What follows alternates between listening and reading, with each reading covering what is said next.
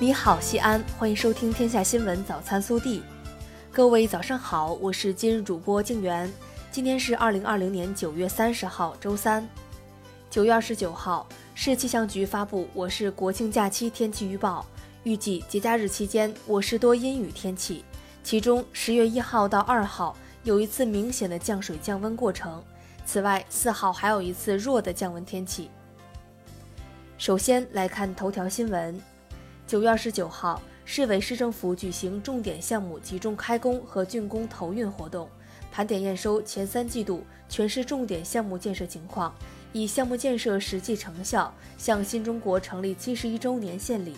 省委常委、市委书记王浩，市人大常委会主任胡润泽，市长李明远出席。接下来是本地新闻。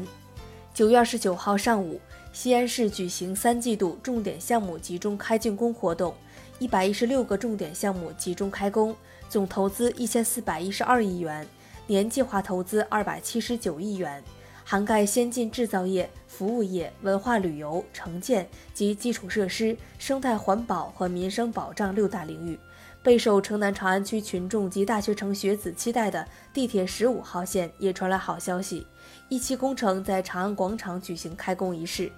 至此，我市轨道交通正式形成了实现共建的高强度建设格局。九月二十九号下午，市长李明远主持召开市政府常务会议，传达学习全省当前重点工作和“十四五”规划编制工作会议精神，安排部署贯彻落实措施，研究我市现代产业布局规划、丝路科创中心建设、住房租赁试点等工作。市长特别奖是新时代奋斗的西安向奋斗的企业家致敬的最高奖项。九月二十九号，市委市政府在城墙西北角种下了五十棵石榴树。这片市长特别奖贡献林将成为获奖的企业家们与这座城市同心同行、追赶超越的见证。日前，我市印发《三河一山绿道建设实施方案》，将充分利用渭河、沣河、浐灞河、秦岭。丰富的自然山水生态和历史人文资源，构建三河一山绿道网络。按方案，到二零二一年四月底，我市二百零五公里三河一山绿道将全线贯通。道路两侧绿树成荫，非机动车道建设绿道慢行系统，自带 WiFi、自热座椅、USB 充电设备等黑科技的智慧候车亭。据了解，起于太乙宫交叉口，终于西太路支线。全长二十多公里的省道幺零七关中环线大中修工程已于近日完工，作为我市首条绿色智慧公路，为市民出行提供了安全与便捷。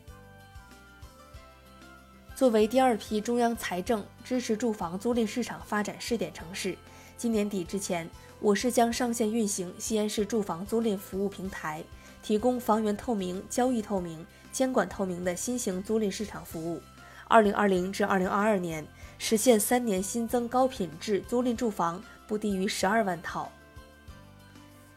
西安护城河西门、北门、东门综合改造提升工程近日画上了句号，这标志着经过十几年的分阶段建设，总长度为十四点六公里的护城河及环城林带改造提升工程已全线完工。从十月一号起，水域面积三十六点二万平方米。绿地面积一百零四点五六万平方米，集河林路等一体的西安护城河景区将全面免费开放。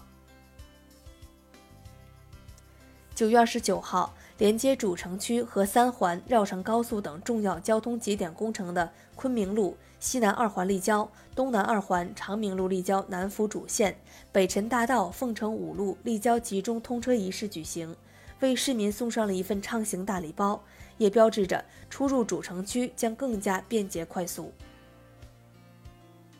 九月二十九号，长安区旅游公交专线首发。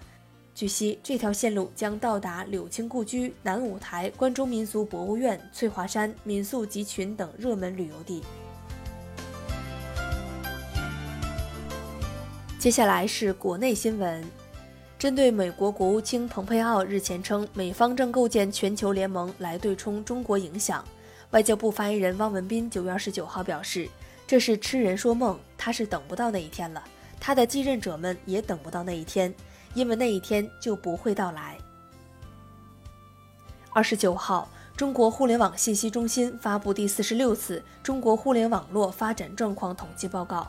截至二零二零年六月，我国网民规模达九点四零亿，较二零二零年三月增长三千六百二十五万；我国手机网民规模达九点三二亿，较二零二零年三月增长三千五百四十六万，网民使用手机上网的比例达百分之九十九点二。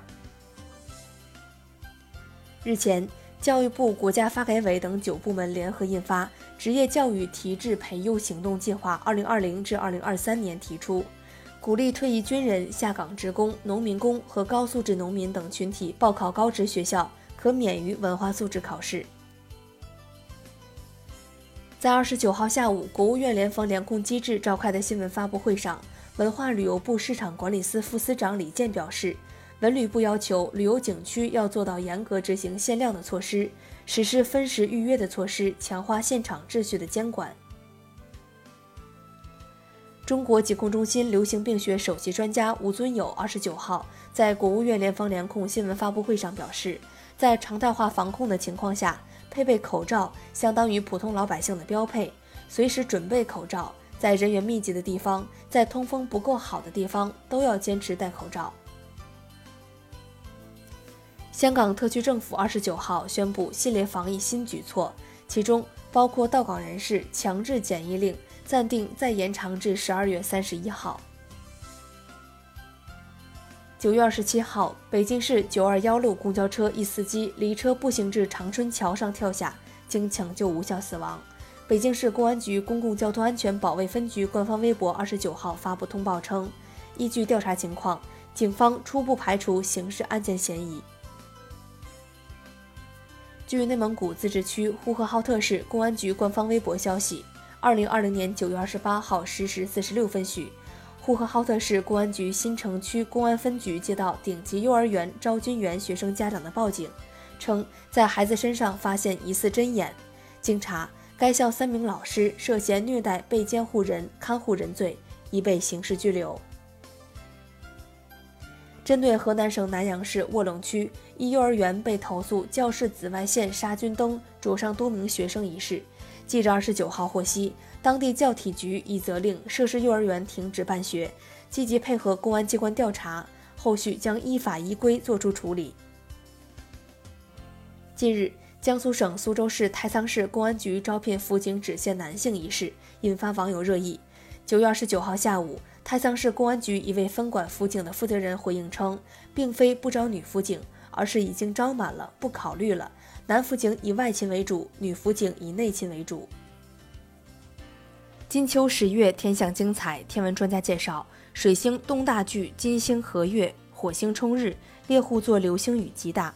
土木合月，年度最小满月等天象将在十月天宇轮番登场。以上就是今天早新闻的全部内容。更多精彩内容，请持续锁定我们的官方微信。明天不见不散。